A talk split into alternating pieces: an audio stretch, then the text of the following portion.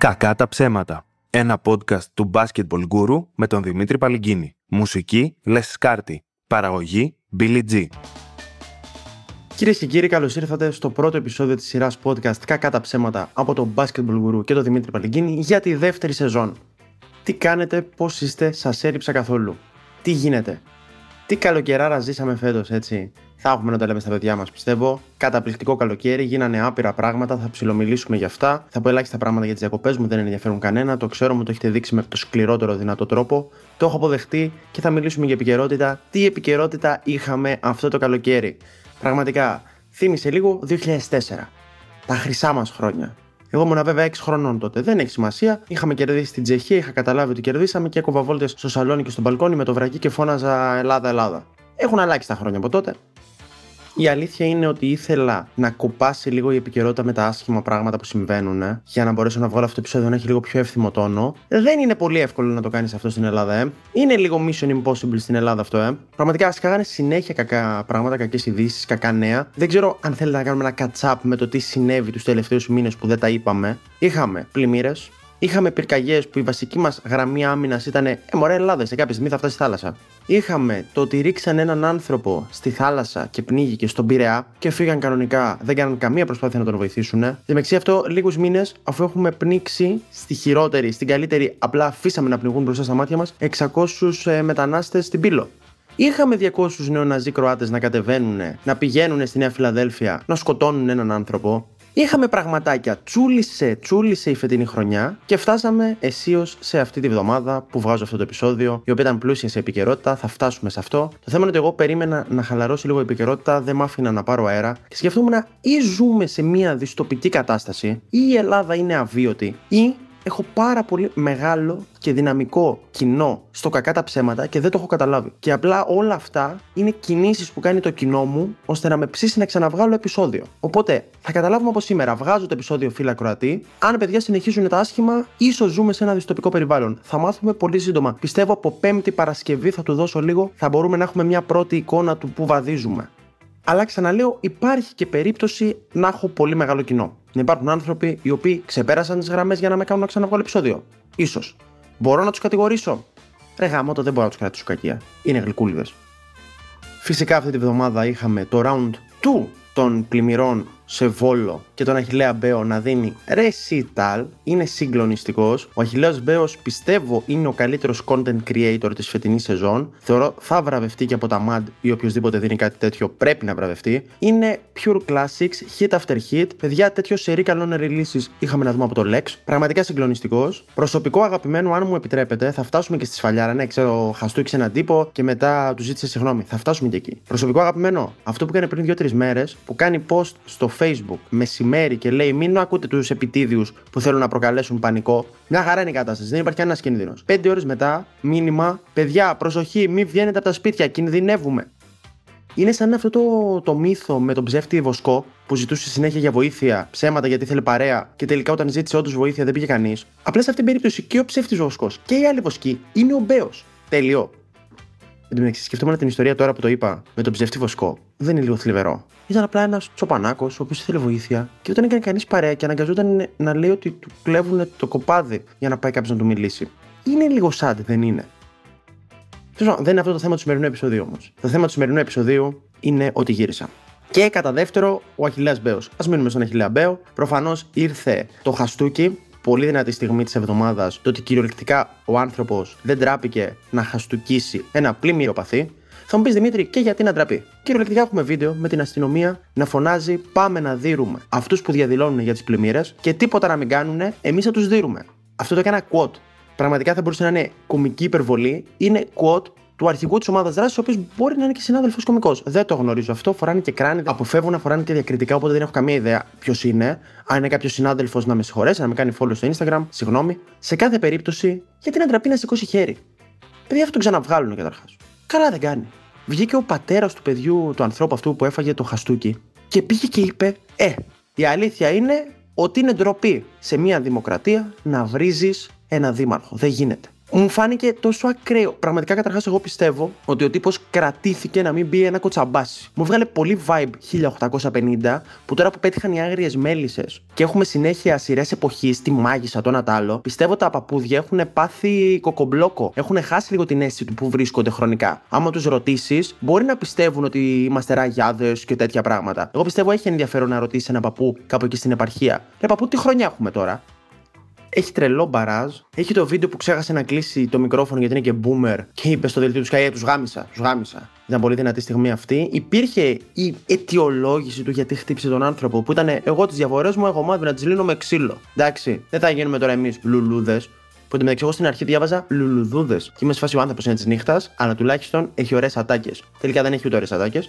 Γενικά αυτά που γίνανε στη Θεσσαλία, ειδικά θα μου πεις η Ρόδος σκάει και ο Εύρος σκάει και έχουμε τρελές καταστροφές. Εμένα με, μου φάνηκε πολύ συγκλονιστικό αυτό που έβλεπες ανθρώπους με εκατοντάδες νεκρά ζώα μέσα σε λίμνες και απλά το κράτος να τους λέει: Παιδιά, χεράκια έχετε και ξεκινάμε. Λίγο, λίγο θα φτάσουμε. Έχετε καιρό έτσι κι αλλιώς δεν έχετε που να γυρίσετε. Τι θα κάνετε, θα πάτε σπίτι σας, θα πάτε να παίξετε PlayStation; Τι θα κάνετε; Καθίστε εδώ πέρα και μαζέψτε τα. Αν θέλετε, κάνετε διαδήλωση. Έχουμε φέρει τα παιδιά εδώ πέρα, τους Δίας και τους Μάτα, τους έχουμε φέρει τζάμπα. Τους πληρώνουμε διπλά μεροκάματα τζάμπα κάνετε μια διαδήλωση, να σας δίνουν και μετά πίσω. Με τα, με τα χέρια, τι, με τα χέρια, πώς; Με τα χέρια, τι; Πιο, πιο, πιο πρωτόκολλο.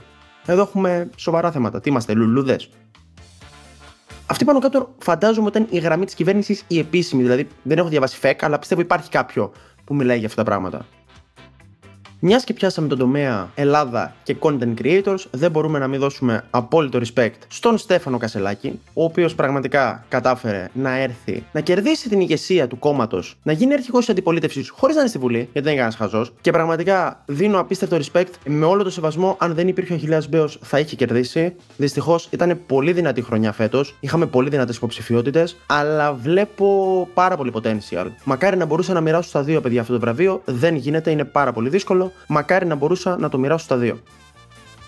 Εντάξει, ο τύπος είναι κινούμενο meme, δεν έχω να σχολιάσω κάτι, τα έχουμε δει. Χαμάτο, πάρα πολύ ωραίος, πάρα πολύ σωστός. Το μόνο που θέλω να σχολιάσω για όποιον έχει δει την ταινία Το Λύκο της Wall Street.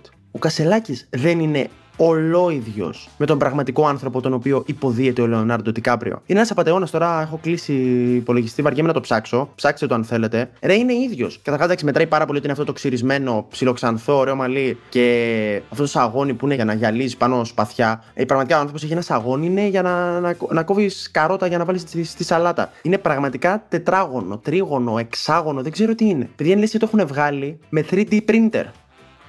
Γράψαν εκεί πέρα θέλουμε το τέλειο σαγόνι. Τσουπ, κασελάκι. Τώρα, Φιδιπίδη, έχω πολύ καιρό να πω. Θα τον δώσω για αυτή τη βδομάδα σε όλη την ομάδα, σε όλα τα αστέρια που είχαν αναλάβει τη συντήρηση του ΟΑΚΑ. Για όποιον δεν έχει δει τι έχει συμβεί, αυτό που συνέβη είναι ότι βγήκανε οι υπεύθυνοι συντήρησης του ΟΑΚΑ και είπανε παιδιά Θυμάστε που συνέχεια μαζεύεται χιλιάδες κόσμος στο ΆΚΑ για lives, για μουσικές, για εκδηλώσεις, για ποδοσφαιρικούς αγώνες. Το θυμάστε αυτό; Είστε πάρα πολύ τυχεροί. Όχι που το θυμάστε, που ζήσατε. Ξεχάσαμε λίγο να το συντηρήσουμε. Θα μου πεις, δεν είναι ανεύθυνο. Μην κρίνεις κάποιον πριν ακούσει τη δικαιολογία του. Δεν το συντηρήσαμε. Βάλαμε σε απόλυτο κίνδυνο χιλιάδες ανθρώπους αλλά δεν μπορούσαμε και να το συντηρήσουμε γιατί μας έχει αφήσει ένα χαρτί αυτός ο Καλατράβας και το έχουμε χάσει. Και στην τελική, μισή ντροπή δική μας, μισή ντροπή δική σας. Χιλιάδες άνθρωποι έρχονται κάθε χρόνο στο ΑΚΑ, δεν έχει κοιτάξει ένας να το βρει το χαρτί. Να πει: Παιδιά, κοιτάξτε εδώ τι βρήκα. Γράφει εδώ πέρα συντήρηση ο ΑΚΑ, σο, μη χαθεί. Υπογραφή Καλατράβας. Ένας δεν έχει βρεθεί. Φταίμε μόνο εμείς που είμαστε τέσσερις άνθρωποι.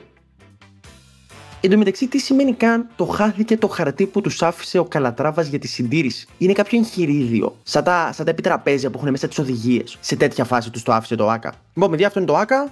Εδώ πέρα είναι τα κλειδιά και αν θέλετε, τώρα αν θέλετε δεν ξέρω, να ποτίζετε και ένα χαρτάκι για τη συντήρηση. Άμα θέλετε διαβάστε το. Κάπως έτσι έγινε. Επίσης δεν είμαστε στο 1960 που δεν γινόταν να επικοινωνήσει εύκολα με κάποιον. Που έφευγε η Εθνική Ελλάδος να παίξει αγώνες ποδοσφαίρου εκτός έδρας, κάτι προκριματικά, έτρωγε 8 γκολ, γύρναγαν πίσω οι παίχτες, λέγανε Ε, ισοπαλία μωρέ. Ένα-ένα, εντάξει, καλά ήταν. Είμαι στο 2023. Μπορείς να πάρεις τηλέφωνο μπορείς να φέρεις άλλους πολιτικούς μηχανικούς. Μπορείς να κάνεις τα πάντα. Δεν έχεις μονάδες επειδή είναι κλείσει στο εξωτερικό. Στείλε μήνυμα στο Messenger, φίλε. Πες καλατράβας official και στείλε μήνυμα. Πραγματικά το μοναδικό που δεν έχουμε δει μέχρι στιγμής είναι να βγει κανένα κανάλι τύπου Sky, τύπου Αντένα, να κράξει τον Καλατράβα που δεν το κάνει καιρό. Να πει αυτά γίνονταν να βάζουμε ξέρου να κάνουν δουλειές. Ξέρω, όπως είπα και στην αρχή, ότι δεν πολύ ενδιαφέρει τι έκανα το καλοκαίρι, αλλά επειδή το έχω βάλει και στον τίτλο, ο οποίος είναι Κέρδισα στο φεστιβάλ δράμα, θα κάνω μία μικρή αυτοαποκάλυψη για το τι έζησα καλλιτεχνικά φέτος το καλοκαίρι. Πέρα λοιπόν από πάρα πολύ stand-up, ήρθε και μία διαφορετική στιγμή για μία πτυχή της προσωπικότητάς μου που ίσως να μην ξέρατε, γιατί όταν λέω ότι είμαι complete μαϊντανός, είμαι all around μαϊντανός. Δεν είναι μόνο ότι έβγαλε ένα δίσκο, ότι κάνω stand-up, ότι κάνω το podcast, ότι έγραφα παλιά στο Basketball Guru, ότι δουλεύω σαν προγραμματιστή. Είμαι και, για όποιον δεν το ξέρει, σκηνοθέτης και σεναριογράφος. Έκανα λοιπόν την πρεμιέρα μου πριν από μερικά χρόνια με την πρώτη σειρά που είχα σεναριογραφήσει και σκηνοθετήσει. Η σειρά δεν είχε όνομα, δεν βγήκε γενικότερα ποτέ, γιατί δεν είχα πολύ σκεφτεί ότι όπως το είχα βάλει στο μυαλό μου η σειρά για να βγει ήθελε budget, πώς κάνανε live action το One Piece, λίγο παραπάνω. Ήμουν εντελώς στον κόσμο. Εγώ ήμουν σε φάση έβαζα σκηνές, εξωτερικές λήψει, σε καφετέρειες, σε μπαρ. Η δεύτερη σκηνή ήταν σε ένα αμφιθέατρο με 300 άτομα. 300 κομπάρσους. Μάζεψα τους φίλους μου, τους παρακάλεσα όλους, τους είπα σε κάποιον να τους πληρώσω και μάζεψα 5 άτομα. Εγώ ήθελα 300 κομπάρσους. Λήψεις από drone, το είχα δει στο εταιρός εγώ τότε και μ' άρεσε. Είχα κάνει κάτι τέτοια. Ενδιαφέρει κανέναν. Όχι. Γυρίστηκε από τη σειρά. Όχι ακριβώς, αλλά τραβήξαμε μερικά πλάνα. Και εδώ μπαίνουμε στην ουσία αυτού που θέλω να πω. Σε ένα από αυτά τα πλάνα, μας είχε αφήσει μία φίλη μου να τραβήξουμε πλάνα, να κάνουμε μία σκηνή στην καφετέρια στην οποία εργαζόταν αυτή και η οποία καφετέρια άνοικε σε μία φίλη της. Αυτή και οι φίλοι της λοιπόν ήρθαν, μας άνοιξαν την καφετέρια, γυρίσαμε εμείς στη σκηνή και επειδή με τα βίας είχαν έρθει στην Ηλιούπολη πέντε φίλοι μου να με βοηθήσουν για τη λήψη, αναγκαστικά βάλαμε αυτές τις δύο κοπέλες σαν κομπάρσους πίσω-πίσω να βλέπουν για να δείχνουμε ότι και καλά έχει κόσμο η καφετέρια την ώρα του γυρίσματος. Πρωταγωνιστούσα εγώ, γιατί είμαι και ενδυνάμει ηθοποιός, και ο αδερφός μου. Υπάρχει ένας νεποτισμός εδώ πέρα, εντάξει, το καταλαβαίνω, το βλέπω, το ακούω, έχουν περάσει χρόνια. Πάλι το ίδιο θα έκανα, εντάξει. Λοιπόν, ποιο είναι το θέμα; Φέτος το φεστιβάλ δράμας κέρδισε βραβείο καλύτερης ταινίας και καλύτερης γυναικείας ερμηνείας η κοπέλα που μας άνοιξε την καφετέρια και πήγαμε και παίξαμε και ήταν και αυτή σε ένα πλάνο δικό μου, δικιά μου σκηνοθεσία το πλάνο, πίσω-πίσω. Σκέφτομαι λοιπόν εγώ. Μπορώ να πω ότι είμαι ο βασικός λόγος που κέρδισε στο διαγωνισμό φέτος η δράμα; Δεν ξέρω. Με το χέρι στην καρδιά δεν γνωρίζω. Δεν είμαι σε θέση να ξέρω. Δεν το έχω συζητήσει καν μαζί της. Με την κοπέλα δεν έχω μιλήσει ποτέ. Δεν μπορώ να ξέρω λοιπόν αν είμαι ο αποκλειστικός λόγος που κέρδισε. Μπορώ με σιγουριά να πω ότι ίσως ήμουν ο μοναδικός που είδε αυτό το ταλέντο, ο πρώτος που την έβγαλε μπροστά σε ένα γυαλί και παιδιά είδαμε πού έφτασε. Κάποιος μπορεί να πει Δημήτρη, είχες μία τύπησα η οποία κέρδισε στο φεστιβάλ δράμα και την έβαλες κομπάρσου για να είναι πρωταγωνιστής ο αδερφός σου. Δεν ασχολούμαι με μαλάκες. Αυτό θα του πω. Πέρα από την πλάκα, η ταινία είναι η Αρκουδότρυπα, Bear Cave, μην σας αποτραβήξει το όνομα. Αν βρείτε την ταινία, δείτε την. Είναι πραγματικά εξαιρετική. Η κοπέλα είναι φανταστική. Έπαθα πλάκα όταν την είδα, ήμουν σε φάση wow. Δεν...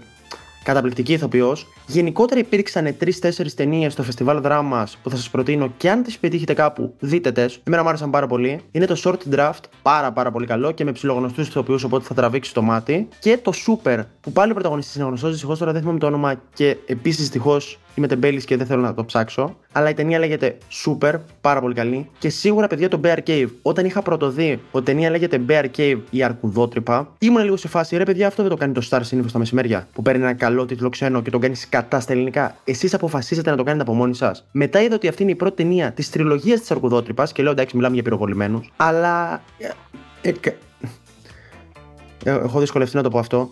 Έκανα λάθος. Ναι, το είπα.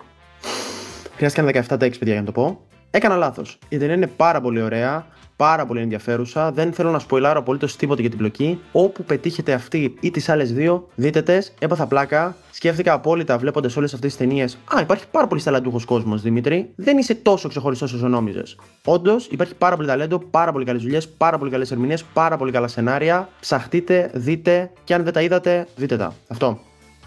Αυτό νομίζω ήταν το πρώτο επεισόδιο. Βιάζομαι και να το στείλω γιατί θα το στείλω τελευταία στιγμή στον Billy G και θα ακούσω διάφορα άσχημα πράγματα για την οικογένειά μου και για διάφορα πράγματα που δεν θέλω να ακούσω. Ε, συγγνώμη, Billy G για αυτό. Δεν θα ξαναγίνει, θα είμαι πιο τυπικός. Γυρίσαμε πίσω. Φέτος η σεζόν θα έχει διαφορετικά πράγματα. Θα προσπαθήσω να ανεβάσω λίγο το επίπεδο της εκπομπής. Μπορεί να φέρουμε και καλεσμένους, το οποίο δεν σημαίνει απαραίτητο ότι θα ανέβει, αλλά θα είναι κάτι ενδιαφέρον. Όπως και να έχει, αυτό ήταν το πρώτο επεισόδιο. Ήμουν όντως ο Δημήτρης Παλυγκίνη. Ήταν το κακά τα ψέματα από τον Basketball Guru και μέχρι την επόμενη φορά να είστε όλοι καλά, χαρούμενοι και ήρεμοι.